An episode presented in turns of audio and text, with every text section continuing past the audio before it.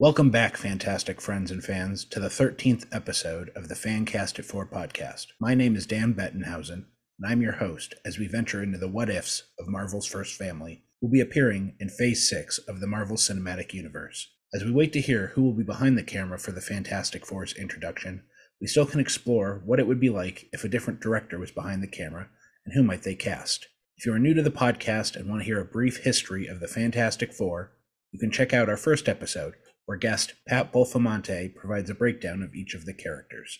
Now, let's dive right in and meet this episode's guest and see what they have in store for us. For this episode, I'm excited to have my friend Zack McDonnell join us. Zack, welcome to the podcast. Please tell our listeners a little bit about yourself. Yeah, sure. I mean, um, there's not a ton to know about me. I'm a pretty, uh, pretty average guy. I uh, I'm an engineer by trade, but a bit of a, a movie buff. Um, actually, I say a movie buff. I'm a movie buff compared to the people in my everyday life.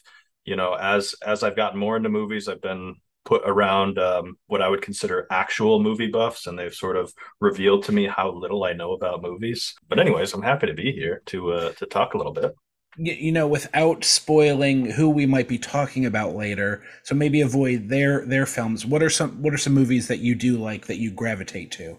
Okay i mean people who do know me know that i am a diehard fast and furious fan. Um, i have been involved in some other shows regarding uh, the fast and the furious. I mean you know every single one of them even the spin-offs big fan. But then other than that like i'm a big sci-fi guy. Stuff like arrival dune I mean, Dune is sort of like a, a, a pinnacle in both sci-fi literature yeah. and um, movies for me. I don't know. I mean, comedies. I, I, don't get into horror type stuff very much, but generally sci-fi, fantasy, that type of stuff, I'm I'm pretty big into. Uh, you mentioned I know we we, ha- we share an affinity for the Denis sci-fi films, and I, you're also yeah. a big Ex Machina fan, right? Oh yeah, love love Ex Machina. Yep, Annihilation. You know, I think I think we've kind of seen this sort of resurgence or sort of like um, golden era of sci-fi in probably the last decade or so that has been pretty inspiring. Yeah, yeah. Two directors that you've mentioned there, when Denis Villeneuve and Alex Garland, certainly are two that I usually see the films that they make, regardless of genre. But they certainly made some pretty great sci-fi films lately. Yeah. Um, with that yeah. said, don't want to keep listeners waiting. Let's uh, let's talk about who this director is that we will be talking about. This TV and film director is an American filmmaker and writer who specializes in mystery and sci-fi dramas. Considered controversial by a sect of a popular film franchise's fan base, this director is not afraid to subvert expectations when telling a story. He has five films in his filmography, with a sixth releasing this year and he is also considered to have directed three of the best episodes of the hit TV series Breaking Bad. Additionally, he has been nominated for one Academy Award for Best Original Screenplay. This week, we are featuring Rian Johnson. Zack, when you hear the name Rian Johnson, what comes to mind? Um, you know, it's funny. You mentioned, uh, I, I think what you say, you said he's a like drama, mystery drama, sci-fi director, something along those lines. When I think of him, I think of somebody who just sort of like grabs a genre and just does his own thing with it. Totally. totally. You know, so I mean, he's only has five movies, but each one of those has a really unique um, sort of perspective and a, a, a unique genre um, that he's playing with. And it's kind of been different each time. I think, you know, with Glass Onion coming out, this is the first time we're going to see him sort of go back to the well with anything that he's doing. I will say, you know, I, I definitely think of there's sort of like an intellectualism to the movies that he makes. They, you can expect that they're always going to have some type of twist or turn or reveal or something. So, um, that's one thing that I really like about what he does. But then you also mentioned he's he kind of uh, he's known for subverting expectations, right? So some people see that negatively. I see that most of the time pretty positively. If I go in to see a genre movie, there's a good chance that I want to see it try and do something a little bit different or give a little twist on that genre. Yeah, despite what people say, I don't think his goal going is is to say, "Oh, I'm taking this genre and I'm just going to screw with it to screw with it. But he does have a point of view in all these movies that he makes, and I'm glad we have someone like him willing to take chances, willing to share stories that while we will be talking about a big franchise tentpole, he is going to tell the story in that world that he wants to tell, and he's not going to be so beholden to convention. And I think that's what makes him great. Yeah, I, I agree 100%. When I say he's subverting expectations, like you said, it's not about sort of undermining the mm-hmm. the the uh, the genre. It's about sort of making you see it maybe in a different way or sort of being creative with the way that he plays with the tropes or with the stereotypes of that genre or even a critique of it like a purposeful sure. critique of it like again we will be getting into one specific film that i know you and i both are fond of but he is willing to give a critical eye to the world that he is telling a story in for better or worse and i think of the four films we're going to talk about i think it's been overwhelmingly for the better so, speaking of his films, now going to get into the segment we call Four Fantastic Films. The first film I want to talk about is his introduction into the film world with 2005's Brick. This is a high school mystery film, but stylized and through the lens of your classic neo noir film with with drugs, murder, mystery all wrapped into one, led by a really strong performance by Joseph Joseph Gordon-Levitt. Zack, thoughts on the movie Brick. Yeah, I mean, this is a movie that on its surface, it's kind of an insane concept. Like if somebody like the the description you just gave doesn't like totally do justice to just how absurd it is because it is set in a high school and you have uh, uh, crime bosses if you will who live with their mothers and you know have to deal with that situation. And you've got you know uh, kids talking about where they're eating lunch that day. And you've just got all these weird like superficial elements to it that are like no this is a high school setting but they play it incredibly straight as a noir, right? Like they don't let any of those things, those things are there to sort of like set the stage, but they don't really distract you from the story that's actually uh, uh, unfolding, which is it's it's kind of bizarre in its setup, but you know if you kind of just uh, let it wash over you and and and take it for what it is, it ends up being this really um, topsy turvy sort of takes you all over the place. And then at the end, you know, if you've been able to stick with it, the reveals and sort of the way it plays out is is actually quite enjoyable.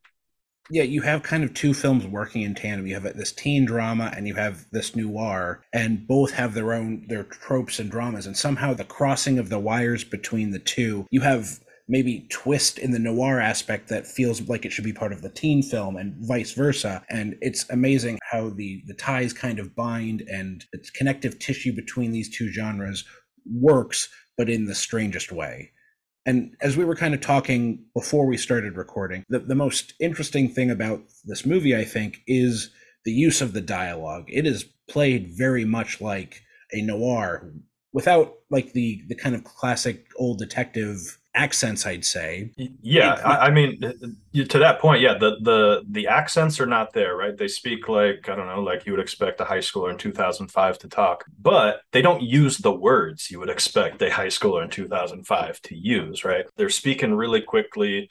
They're saying they're using all kind, kinds of weird slang that doesn't really make sense. They're calling cops bulls and giving nicknames to alcoholic beverages and you know talking about uh, speaking in code and all these different things and and it seems like everybody's kind of in on the game also which is kind of interesting. Like it doesn't matter which crowd you're from everybody is sort of part of this noir system if you will. And it, it, like i said before it's kind of just absurd and bizarre but again some, somehow it, it manages to work.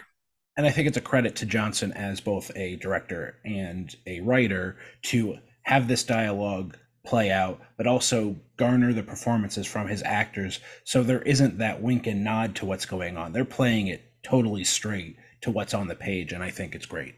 Yeah, absolutely. This was his well, I mean, this is directorial debut, so obviously this is first time working with, you know, Joseph Gordon-Levitt, who he would end up working with a few more times. Right. Um, Noah Segan, same thing. So he, I, I think he clearly made the people on set comfortable. Like they had a good time. A lot of the people he worked with here, he's worked with again. So yeah, I, I think you see that come through with the performances. Is you know how how well he directed those actors in the scenes. Totally agree.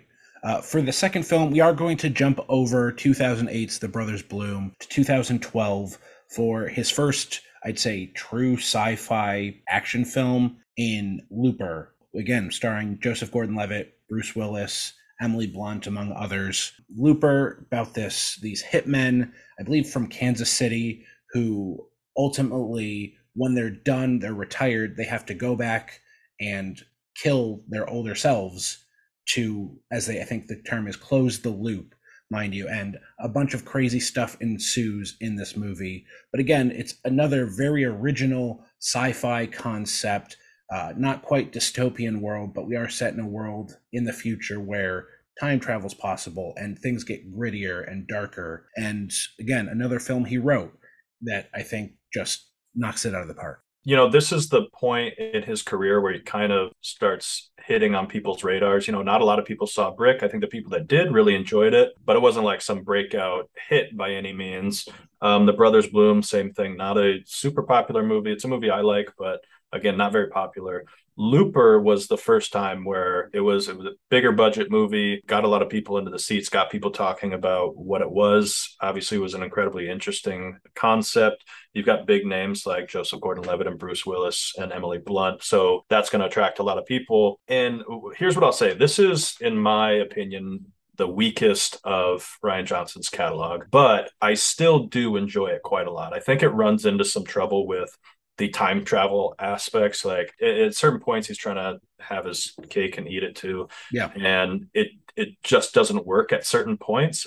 But you know, if you if you sort of roll that back and you just sort of think about the concept of this original idea of you know these future mob bosses who can basically get away with like the perfect murder right they send somebody back in time they get shot there's no body for cops to find in the future the person in the past is committing a murder you know who that they only know about that no one has ever seen and for all anyone else knows that person is still alive in the present day anyway and then at the end of it all like you said you close the loop you send that assassin back to themselves and then they get killed by themselves in the past. So the only person that's even aware of these murders has now just killed themselves and closed the loop. it's like the perfect crime, right? It's it's right. just like really intelligent way to go about that. And then, you know, the the way the story plays out also with Bruce Willis, you know, he plays the um, the older version of Joe in this movie. Um, him getting away and sort of the consequences his actions have on the future, and the way that plays out is pretty fun. But again, we just get in trouble sometimes with the actual logic of the time travel.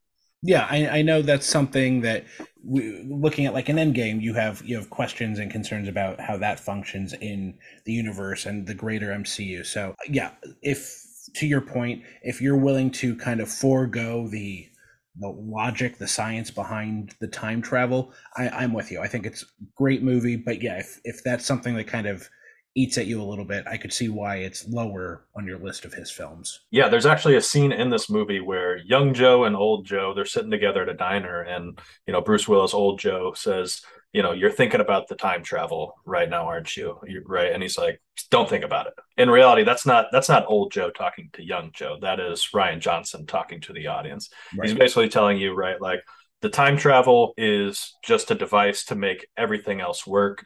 Don't worry about the logic of the time travel, which I think that's fine to to attempt to do that. For me, there's just too many instances where you're visualizing the interplay of the past and the future together, and there's some inconsistencies to it that sort of just draws attention to it in my mind. So I can't really just ignore the logic a lot of the time. I mean, I will say outside of that though, like I thought we had a lot of really good performances in this movie. Emily Blunt is really great as Cid's mother or adopted mother or guardian, whatever yeah. exactly she is. And, you know, obviously Joseph Gordon Levitt and Bruce Willis sort of playing two versions of the same character with wildly different experiences in life is is pretty fun. And extremely believable that the two of them could have been the same person. Oh yeah, absolutely. Yeah, I don't know who uh, who was in charge of casting on this, but that was a, a pretty good job there. Um, and then each one of them were able to sort of portray that in a way that was believable. So definitely. Also, get great performances. Paul Dano, uh, Garrett Dillahunt, Jeff Daniels, I think, uh, come to mind as well. So well cast film, really interesting. Again, De- Jeff Daniels in kind of this villain role that you don't typically see him in was really fun to see. Fun movie, and if you haven't seen it, really recommend it. Yeah, for sure. Let's get to the uh, the big one. I'd say his third film, or I guess his fourth film, but the third film we're talking about, 2017's Star Wars Episode Eight: The Last Jedi. I'm just going to open the floor to you, Zack, to talk about this movie. Yeah, I mean, earlier when you asked me about what types of movies I like and maybe some things that I like, I intentionally didn't mention Star Wars, but Star Wars is like the pinnacle. This is the franchise. This is the thing that I like care most about in the world of of cinema and filmmaking. And Rian Johnson with The Last Jedi was somehow able to take something that I have this deep, deep passion for and elevate it to sort of unseen levels. I thought what he was able to accomplish in you, you, know especially in the eighth entry into a franchise actually i suppose it was technically the ninth entry right. the eighth entry into the mainline saga. Okay i guess there was a cartoon movie too 10th entry but eighth entry of the mainline saga. Um, to to sort of take something like that that has such a storied history and elevate it and sort of and force me to change the way i think about it change the way i think about certain characters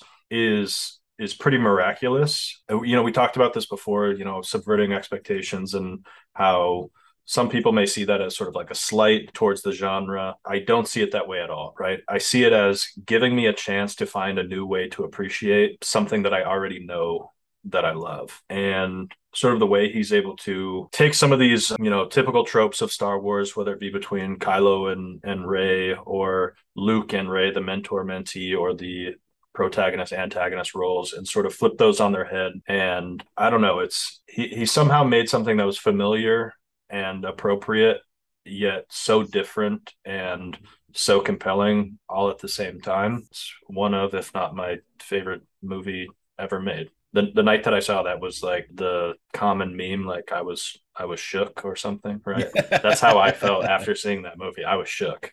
And just from a a movie making standpoint this film is gorgeous. Oh yeah, it's beautiful. Easily, easily the most visually stunning Star Wars movie, and just visually stunning movie that I regularly watch. And I, I'm, I mean, really, I'm with you top to bottom with this movie. Certainly, there's stuff about it. It's not a perfect movie to me, but it's certainly in this world one that I appreciate near the top.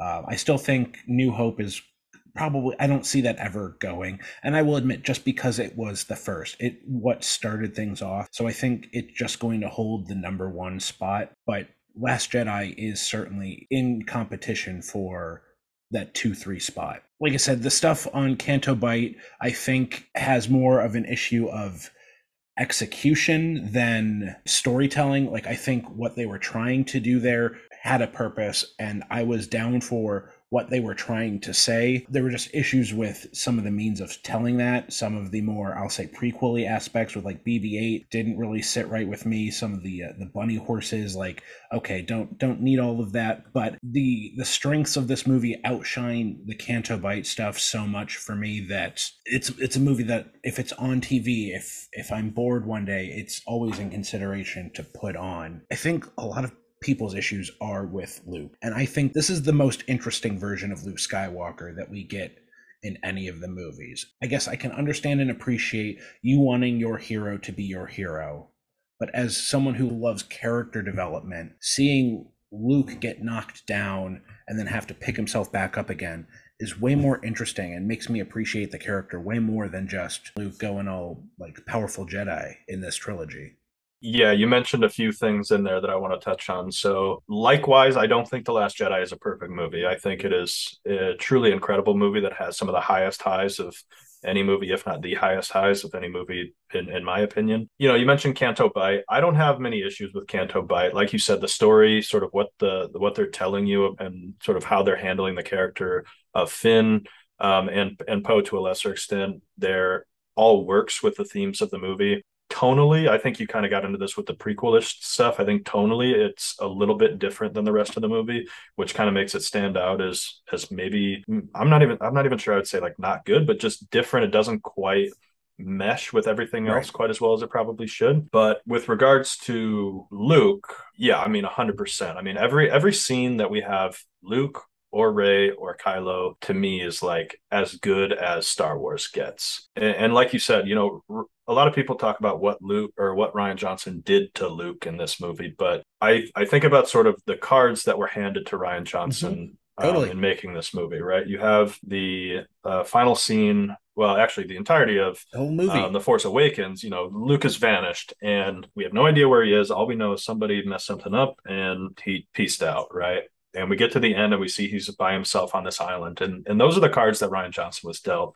He had to figure out a way to make that make sense, but not only make sense, but also do it in a way that is interesting, that is compelling, that that says something. And to do what he did and basically to have Luke take himself out of the fight because he sees this sort of cycle of good and bad and, and sort of what it means for the Jedi to be training these people and to turn that into to such like a powerful story element within this film. And to to be able to get like that scene between Luke and Yoda like it, it, if if that's you know if everything was set up just so we could get that scene like it's all worth it. But yeah, oh, yeah. but even so like it was also good on its own anyway. And then to to sort of culminate with luke being like the most jedi any jedi has ever been and sort of going out and facing down the first order in a you know a, a completely like non-aggressive a very passive way but still getting done what needs to be done. And and probably knowing that that, that was going to end his life right? Right but right. he knows that sort of the future of the resistance and the jedi is more important than sort of him in that moment. It's incredible. Trying to think i mean Porgs are great too. Who doesn't oh, love a oh, porg? yeah. I didn't even get to touch on the porgs. porgs, the single greatest creature invention in all of Star Wars. Uh, a happy accident. I don't know if you know the story. Of all the puffins flying around, right, right, in in Ireland there. And so instead of trying to CGI them all out, they just add a couple scenes where they make them look like porgs instead. And now you have an excuse for all the puffins flying around the island. So you know, though, I, I feel for Chewbacca. I'm sure a porg actually tastes probably pretty delicious. You know, I disagree. Season, don't little, don't little... eat porgs.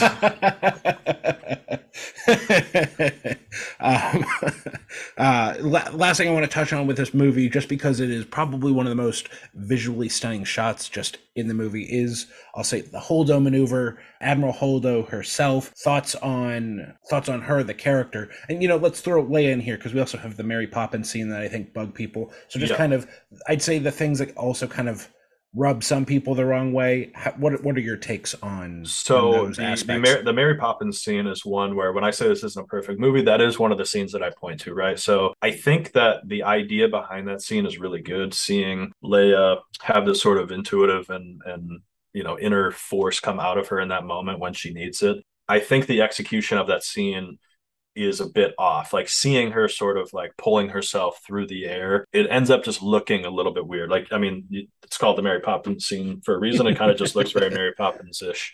Where I think there's a there's a way that you cut that where you see her open her eyes, see her sort of reach her hand out, and maybe start moving just a little bit and then you cut to poe and finn when they're running up to the door and she is like sort of collapsing at the door right? I think we can infer what happened at that point without actually seeing it. So that's one thing that's a, a pretty minor nitpick there. Holdo i thought holdo was great. You know i know there's a lot of criticisms over withholding information from poe. It's really weird stuff. I'm not sure i really get those arguments but um, the holdo maneuver from a visual audio sort of standpoint, having the sound drop out in that moment is to go along with that sort of high contrast, sort of like black and blue image. Really striking. Yeah, one of like the most striking moments for me as much as I would love to make this a Last Jedi episode, I mean, yes. we didn't, we, we haven't touched on like the throne. We haven't touched Snoke, on Kylo or Snoke, yeah, much of Kylo, connection. like yeah. right. Uh, there's so much and maybe for a future episode we we do a last last jedi retrospective or something but I'd i do to. think i do think in the interest of time we should move on to his next film that we want to discuss and that is the 2019 who done it knives out starring daniel craig as benoit blanc again you know I know your affinity for this film, Zack, so I will I will let you have the floor and I will chime in when necessary. Yeah, you know, this was a movie I was a little bit I'm, I'm I wouldn't say nervous for, but after seeing the last jedi and being so impacted by that but then also seeing sort of the reaction to that movie and the, the, the detractors i was a little bit nervous about knives out about what it would bring whether it'd be too off the wall or or cause as much controversy. But yeah i managed to see a early screening of this one and i was incredibly happy that i did. It was a brilliant uh, uh, movie. I think we see the relationships that he's built as a director and sort of the, his reputation as being like a fun director that people want to work for sort of coming to fruition with this movie with with a sort of all-star cast that he's able to put together for this. And the performances he's able to get from these people I, I i don't know for some reason like michael shannon always comes to my mind when i think about this movie. He's able to play this like sinister like evil when he's when he's talking to Marta in the hallway and sort of talking about her immigration stat, like the immigration status of her mother. But he's also the ha- able to have these like great comedic line deliveries. Like um, there's scenes when he's dealing with ransom, you know, and he's yelling, "I will not eat one iota of shit." And it's like one of the funniest lines I think I've ever heard. so I mean, to get that line and that scene with Marta in the hallway from you know the, the both of those performances from from one guy in one movie is pretty great. Yeah, I, and I think this movie for all of the crazy characters works. One, the writing, and but two, also Daniel Craig. Him as Benoit Blanc. I mean, we we think of this guy as James Bond, but I think arguably his best character has been Benoit Blanc. Just the depth he goes with the accent and the the willingness to play and subvert these these private eye detective tropes is really fascinating and what he's able to then get out of a scene partner with these different characters. You have Jamie Lee Curtis, Don Johnson, Toni Collette, Jaeden Martell as the Nazi son. Uh, just so many characters. And I, I don't want to spoil it. It's been out some time, so I don't feel too bad. I'm not going to tell you the ending. But how it ends isn't in the style of the traditional who done it either. You kind of know who is kind of the bad guy sooner than you would expect in a mystery movie. And then it still somehow finds a way to stick the landing in the end. And this makes me more excited to see what he does next with Glass Onion. Yeah, I mean, this movie is much less of a who done it. You know, it's marketed as a who done it, but right, it really turns right. out to be like a well, we know who did it, but how did we get here? You know, like how done it instead of who done it, right? like, like this doesn't make any sense. But then, you know, throughout the movie, slowly things start to unravel until, you know, we get that sort of classic detective breakdown scene at the end where we sort of tell the story from beginning to end, explaining all the beats. And yeah, I thought it was a pretty pretty great movie in, in my eyes. Number number two on my list from Rian Johnson. Assuming Last Jedi is numero yeah, yeah. Now. Last Last Jedi would be number one for sure. Any anything you're hoping to get, not necessarily as far as just plot wise, but kind of themes or elements you're hoping to see maybe stay the same or change up in Glass Onion. You know, it's it's tough to say. Obviously, I want to see something that is intelligent and thought provoking and takes us on a ride. Like that's really what Knives Out does. It sort of takes you on a ride, kind of both literally and figuratively. We're kind of you know, there's a slow car chase. That is the dumbest car chase I've ever seen, or something like that. Um, but uh, that's that's mostly what I want, right? Like I want I want great character interactions. I want good, creative, clever characters. You know, in Knives Out, they're kind of playing sort of caricatures, if you will, which I don't mind. I I wouldn't be I wouldn't be bothered to see that um, in Glass Onion also. If you again another one, if you haven't seen it, you really should. He he makes great movies. We could we could do a whole podcast just talking about the movies he's already made. But we are here to pitch a new movie that he will be creating about the Fantastic Four. With that, let's dive into our castings for a Rian Johnson Fantastic Four movie. How this works, Zack will go through his list outlining who he has playing the four main Fantastic Four characters Reed Richards, Sue Storm, Johnny Storm, Ben Grimm, and then their main nemesis, Doctor Doom. Then I will go through my list. We will then pitch our films, have a brief discussion, and that will be that. Without further delay, Zack, who is your cast of a Rian Johnson Fantastic Four film? Okay, so Reed Richards, uh, Mr. Fantastic himself, for that one, I am going to go with Adam Driver. He is, you know, he's he's kind of as big of a star as, as we have, other than like Tom Cruise or something in Hollywood right now. He's a big name. He comes off as, as very intelligent in a lot of the stuff that he does, so I think he can play that.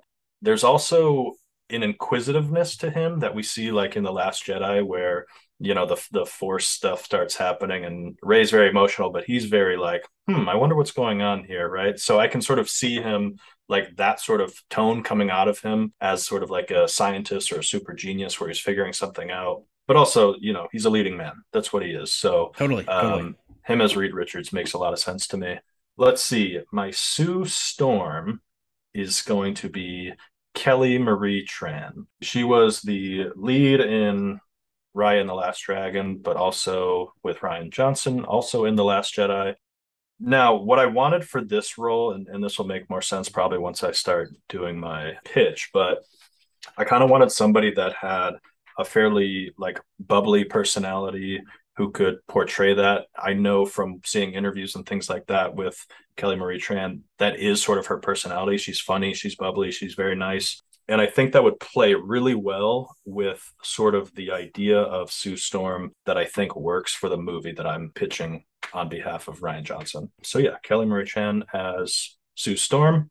And then for my Johnny Storm. So you and I talked about this before. Johnny Storm in my movie is not actually Johnny Storm. He's Johnny something other than Storm. He is not the brother of Sue Storm. And the thing about about Johnny Storm or Johnny Not Storm, I feel like anybody named Johnny like has to be super cool, right? Like Johnny Cage or Johnny Bravo or you know right that's so, what i think of when i think of the name johnny cool johnny bravo totally. exactly um so i literally was just like all right who's the coolest person that has ever worked with Rian johnson and the answer to that for me is lakeith stanfield incredibly cool incredibly good in knives out incredibly good in Judas and the Black Messiah. Yes. right. Out. So Get Out, yeah, incredible and Get Out. Just all around cool and an incredible actor. It seems like every project he touches turns out very well. So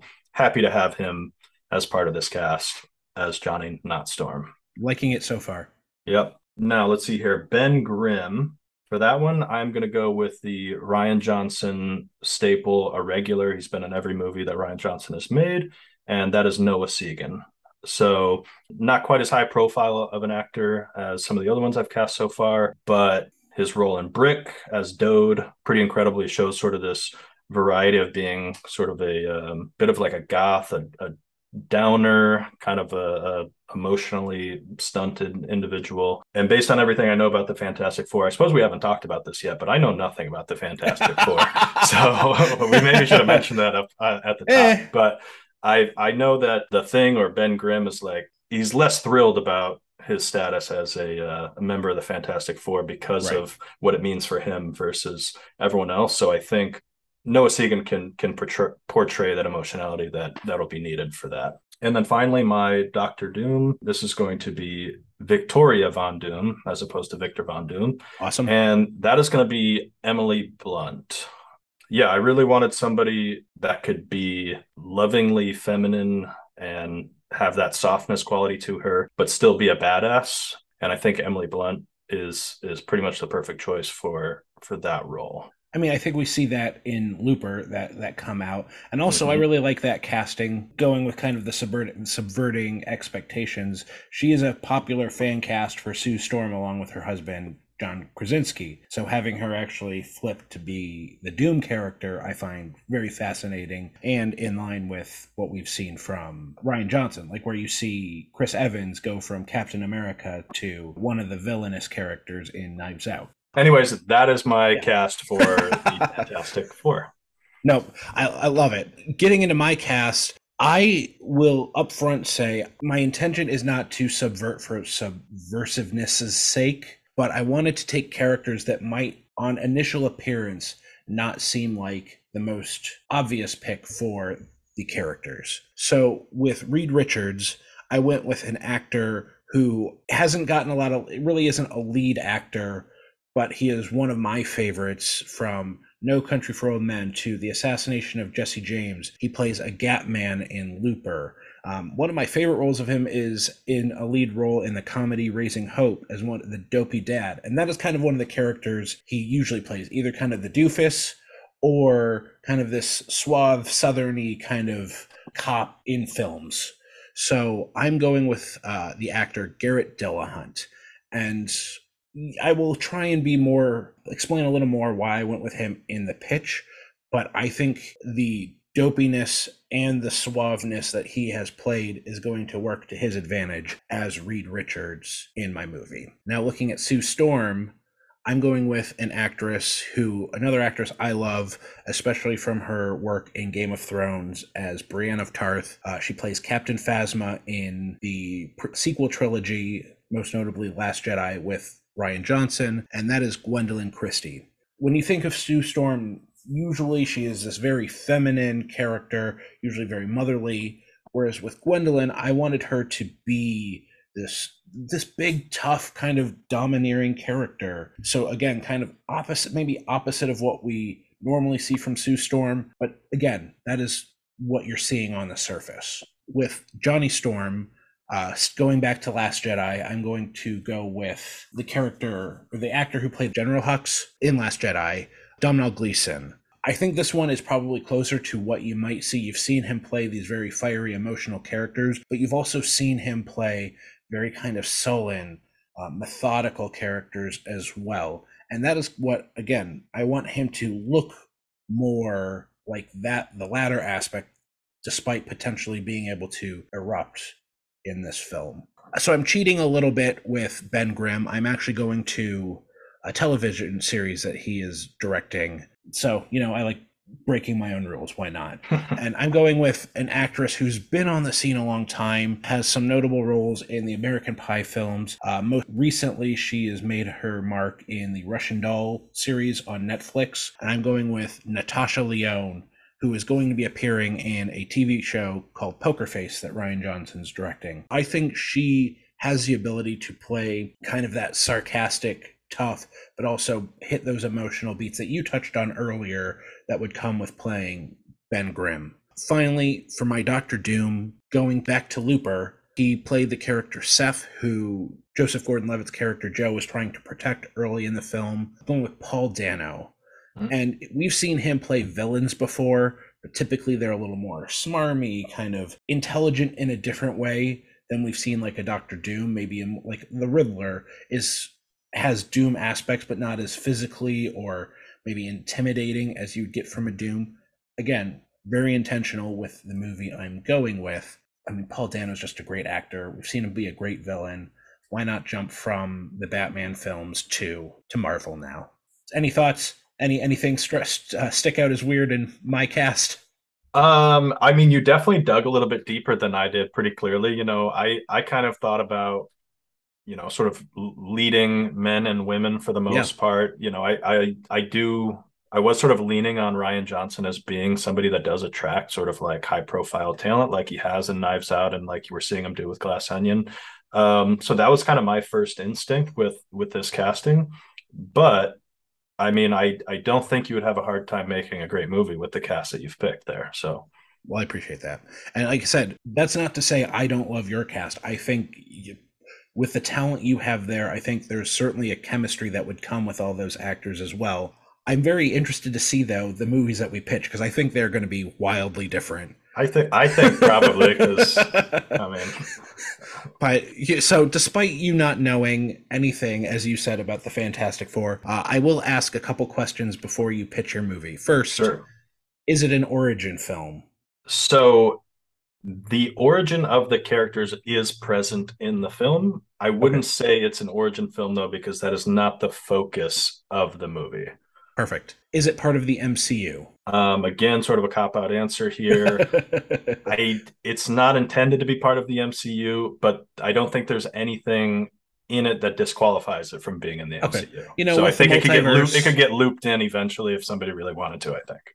Perfect, perfect. Well, I mean, if we can see Tobey Maguire and Andrew Garfield get sucked in, exactly. You know, why can't this movie? With that said, you know, let's hear the pitch of your Rian Johnson Fantastic Four movie. Okay, so I'm going to preface this by saying one, I don't have a title for this movie. I don't really know what it would be called. As I've already mentioned, I don't know anything about the Fantastic Four, so I I did a quick Wikipedia search of the Fantastic Four uh, a couple days ago just to kind of maybe get like a few elements that might seem important. But yeah, otherwise, here we go. So wonderful. Um, my movie is going to sort of it's going to do a couple time jumps. So we're going to start off in I don't know where they go to college, some college of some sort, where Ben Grimm, Reed Richards, and Victoria Von Doom are like the three best friends. They're they're they're a very tight knit group. They are all sort of like um, doctorate students or something. They're very high in their field, very um, studying the sciences, theoretical physics, and things like that. It is also the case that Reed Richards and Victoria Von Doom, they are an item. They have been together for a while. They're in a fairly committed relationship. But, and then uh, one of the key things that we see is that they're working on this problem of interstellar like teleportation. So instant travel from you know from our solar system to some other solar system right that's like a theoretical physics problem that they've been working on together and we see a, an important scene where reed richards and victoria von doom sort of share with each other that they've kind of broken the code they figured it out the the issue is that they don't have the technology they don't have the sort of infrastructure required to make this a reality it's purely th- theoretical at this point and then at some point later on we learn about a sort of professional um, opportunity for Victoria Von Doom that she sort of toils over, but ultimately decides that's the best thing for her future. So she leaves the university and goes and takes a job somewhere in Europe or Australia or something, somewhere where it's very difficult for her and Reed Richards to maintain their relationship. At that point, they are separated, and that's kind of like a an emotional scene for them. But they both sort of concede that it's for the best that that they do this you know it's an incredible opportunity for her so they split up so that's that's sort of the initial setup and then we jump we're going to jump forward like six months or something like that where reed richards is a once again he's a doctoral student so he's maybe in charge of teaching a theoretical physics course or something like that on the first day of class he meets a new student whose name is sue storm played by kelly marie tran and he is they're like instantly smitten with each other. They hit it off immediately. Meanwhile, in Victoria Von Doom's world, she's uncovering some problem and she's thinking, you know, she's having a hard time with her new work and she can't quite figure out exactly how, how what, what the breakthrough is on this problem that she's trying to solve. And it gets her thinking about Reed and sort of the way that they were able to sort of combine their intelligence and sort of work through problems together. And she decides to drop it all. She's going to go back and reunite with Reed and make it all work again only to find out when she comes back that Reed and Sue Storm are now together. And she is you know heartbroken by this. All right and here's where i'm going to take something that i believe i read from the wikipedia and make it part of my movie. She is very upset and as she leaves she she like shatters a glass or like a beaker or something like that and a piece of glass comes off and and cuts her face and she looks at herself in the mirror and she sees this cut on her face and it makes it just that much worse for her because she sees it now as an imperfection. The person she loved has now found somebody else to love and she is very distraught by this and and we see her sort of staring at this cut on her face and it's clearly doing something to her that is not great. So that is sort of like where the whole setup of the movie sort of ends at that point and then so we're going to have another jump forward where we're going to go like 12 years or something like that. We're going to we're going to do a pretty big jump here. And we're going to get to a point where Reed Richards, Ben Grimm, Sue Storm, at this point Reed Richards and Sue Storm, they are now married. They have started a company some years back with the sole purpose of turning this sort of teleportation, this interstellar teleportation from a theoretical problem into a reality. And halfway across the world, Victoria Von Doom has decided you know this is also the project that she's working on. She wants to sort of like as a as an fu to reed richards she wants to solve this before he does. Um, and the the trick here is that they both have all of the theoretical knowledge to make it happen.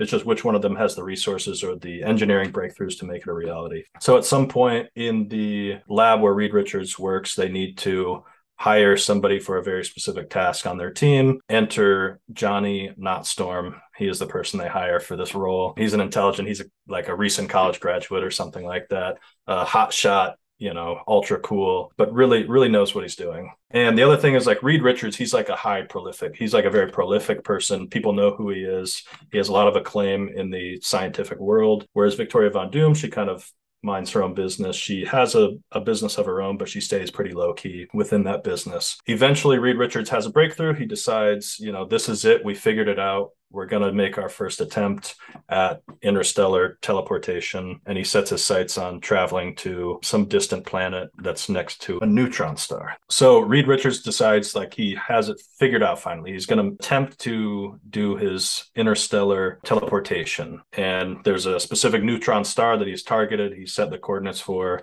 Um, he's made a big deal about it. He's made a lot of publicity. And Victoria Von Doom sees this and thinks, you know, this is like the worst thing that could happen to her. Not only did he abandon her, but now he has also defeated her in the professional realm. So she decides that she is going to sabotage his teleportation. And instead of him teleporting to a nearby planet to the neutron star, she is going to teleport them. She's going to hack into his system and change the coordinates so that he teleports directly into the center of the neutron star killing him, killing Sue Storm, and the rest of his crew, Ben Grimm and Johnny Not Storm. Anyways, she hires somebody to infiltrate his system. They hack in there, they upload the wrong coordinates and everything. Then we see Reed Richards the day before the test run or the, the first attempt to, to do his interstellar teleportation. And you see he's running a simulation and, and something goes wrong with the simulation. He's not really sure what's going on. So he starts digging into it. Then, you know, see him type in writing code, doing some type of jargon. And then we cut away from that. We never figure out exactly what conclusion he comes to from that. The following day, there's a huge spectacle. They all get into their little teleportation spaceship. Part of this deal is you have to fly it out of the atmosphere first, and then you can teleport to the next star. And just as Victoria Von Doom expects, they teleport directly into a neutron star. You see from inside the ship, there's some, you know, communication happening. They're all freaking out. Something goes terribly wrong, except almost instantly they teleport back and they're right back where they started. Only now they have all sort of undergone some change, right? They are now the what we what we understand them to be as the Fantastic Four. So Mr. Fantastic has this weird thing where his body is sort of like falling apart. He's kind of like stretching and he doesn't really know how to control it yet. And Sue Storm is sort of like flickering in and out. She's becoming invisible, invisible. And same thing with Johnny Not Storm. He's catching on fire, then not catching on fire. But Ben Grimm, he is just completely, he's not like the giant, the thing like I've seen pictures of. He's not like a giant rock. I'm thinking like Game of Thrones, like the grayscale type of thing, right? He's just kind of like almost like scarred and scabbed, but he is still like rock hard. So, anyways, you get this big thing where they all sort of grow to learn how to use their their powers and you know maybe they do some superhero stuff but ben grimm is still he's not happy about what happened to him so him and reed richards they blow up they have a big argument ben grimm blames him for what happened and for how he's kind of this monster this freak now and he decides to go seek out victoria von doom part of his his trio from back in college they were bffs back in the day and he wants to find her and sort of work with her instead of working with Reed Richards. And when he finds her, oh, we missed a scene. Hold on. There's a scene after they get back where Victoria Von Doom sees that she failed and did not successfully kill them and actually sees that she made them more powerful somehow and made them even bigger celebrities, where she has this sort of breakdown. She just starts smashing everything in her lab she you know she like headbutts a mirror and it just that that cut that she had from earlier now she has like her whole face is just bloodied up and torn apart and we see her then put on the mask for the first time to cover up her face. The the traditional doctor doom mask that i know a lot about. Anyway so she she puts that on and now she is you know dr doom as we sort of traditionally know dr doom. So when ben ben grimm shows up he sees her and she hasn't been sort of out in public since this happened so nobody knows what's going on with her. Ben grimm eventually finds her she sort of consoles him. She says, Look, you know, I had an accident too. You know, like I've been destroyed. We relate with one another. Of course, we, the audience, have this sort of sense of dramatic irony. We know that in reality, it is Victoria Von Doom's fault that they went into this neutron star and got all messed up. So Ben Grimm blames Reed Richards when in reality it was Victoria Von Doom. Eventually he finds out, he goes back to Reed Richards. The only thing I know is that at the end of the movie, we see Sue Storm sort of reviewing the simulations and she uncovers that Reed Richards, when he was running his simulations the day before the trip, he was able to see exactly what was going to happen. And he knew that when they flew in there, they would all be affected. So he actually did know that Ben Grimm was going to turn into a rock man. So even though he didn't cause it to happen, he knew it was going to happen and he let it happen anyway. And then the, you know, cut to black. That's sort of my Rian Johnson twist on the movie. We find out like, oh, there's more to the story than what we actually what we actually saw.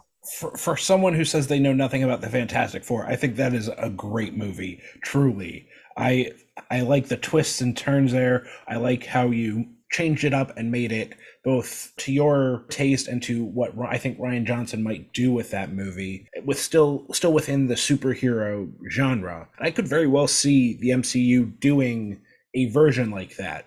Would they? Probably not, but I don't see it being so far removed from what we've gotten from other MCU movies that, like you said, it couldn't be. So, really, well done. So, I hope I hope you're happy with yourself because I think uh, you probably did better than you think you did. Well, I, I will say, as I was speaking it out loud, I was like, man, I'm glad I didn't flesh this out anymore because there's actually a lot here, and I feel like I've been talking for a long time. So, hey, don't don't sweat it. No, don't worry about it. Really, though, no, I I really enjoyed that pitch to your castings. I can very much see all the people, especially Adam Driver, oh yeah, with that twist, be that character so well done also marrying the cast you put together with the pitch you had. Appreciate it.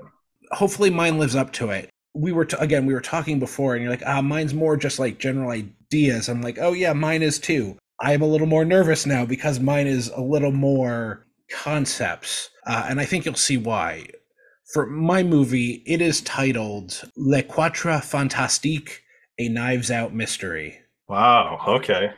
So I am a actually going film, to make a dual franchise film. yeah. I am making it will predominantly be a Knives Out franchise film with Daniel Craig returning as the lead Benoit Blanc. Without knowing the full details of what Glass Onion is, this is not going to be a murder mystery though. This is going to be a heist mystery. Hmm. A heist has taken place at this art gallery, this museum maybe of four different gemstones a blue opal that was inlaid in the rock it was discovered in. So it's like stretching through this this piece of stone a diamond that has the highest clarity of any recorded diamond on earth a ruby that when you look into it you can it looks as if flames are emitting from it. It's like the uh, how it is cut gives the optical illusion of flames in it.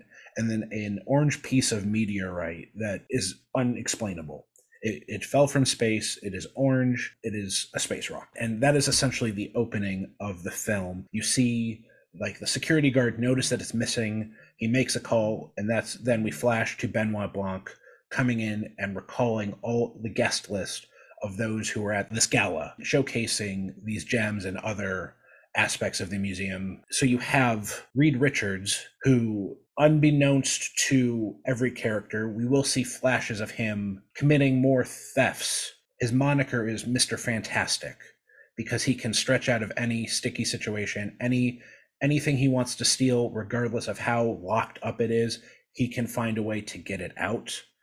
Again, we as the audience see these kind of montages here, that and that is his moniker, but no one else knows who these people are. They just know them by Mr. Fantastic did this theft. So when I do the, all these monikers, that is going to be the same case. You're going to be see, seeing flashes of past crimes they have made. With Sue Storm, the invisible woman, you see Gwendoline Christie, and she is able to find and plan jobs where, despite her size as this big kind of domineering female, can get in, get out without being seen. Domhnall Gleeson, arsonist, uses fire pretty pretty straightforward. Uses fire to cause distractions, explosions, you know, explosives to get his score.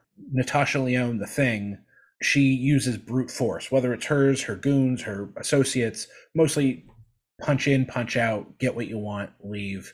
No one knows it's her. And then you have Doctor Doom, played by Paul Dano. I will spoil it a little bit here because I am not fleshing out the plot, because I'm not a mystery writer. I don't have the time or capability to put all these loose ends. If I did, I'd be a much I'd be writing a novel right now to be quite honest with you. But I'm kind of going a reverse Kaiser Söze from the usual suspects where this character is just this smarmy kind of slinky man, but he is going to be blamed for these heists. Everyone thinks, "Oh, this was the work of Doctor Doom. He must have been the one who did it." He's not some other characters that we have because we need for a knives out film we need a full cast here. We have other characters who are known as thieves in the marvel canon. We're going to have felicia hardy also known as black cat most notably in the spider-man comics and franchise. I have billie lourd playing her. Uh, we have scott lang ant-man so this is very much not an mcu film. And i have joseph gordon-levitt playing this version of scott lang. We're going to get our first x-men here with Remy LeBeau, also known as Gambit, and I have Noah Segan playing Remy LeBeau here. This one was the toughest one of the ancillary cast here because there was no one who I really thought could pull off the southern charm and then he popped up like he, he probably could do it seeing some of his some of his other roles prowler aaron davis from, again from the miles morales era of spider-man uh, lakeith stanfield another a lot of spider-man villains in this one we have a character called the chameleon dmitry smerdyakov played by Adam Driver in a I'll say there's more of a cameo role, and then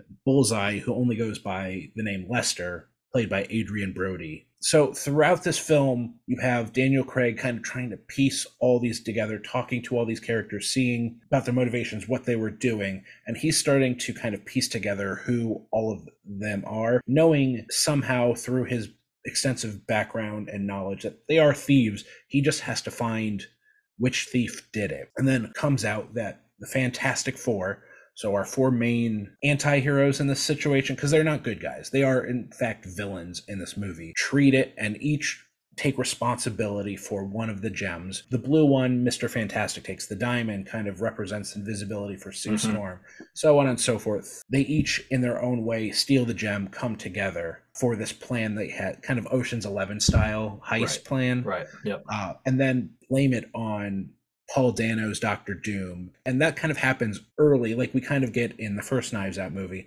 And then it takes Benoit Blanc figuring out and trying to piece other things together that have happened throughout the film. That if I were a better mystery writer, I'd be telling you right now how he got there and then figuring out it was the Fantastic Four. But is it in time? Do they get away? Who knows? You'll just have to watch this fake movie to find out. I can't wait to see it. but my, my whole goal with this one was to not only focus on the Fantastic Four, do it in this kind of knives out world, do something different. Because I've been pitching a lot of superhero movies yeah, yeah, on yeah. the show, yep.